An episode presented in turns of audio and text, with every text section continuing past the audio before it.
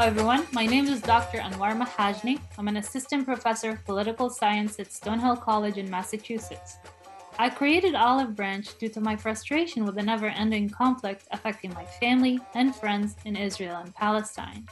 I'm hoping that this podcast will help restore our hope in achieving sustainable and equitable peace.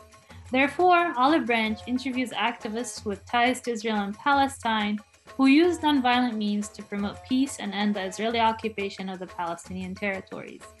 Join me as I talk with activists dedicated to their work, even though it sometimes alienates them from their families and communities. In these conversations, they think through alternatives to violence and how these concepts might disrupt cycles of bloodshed.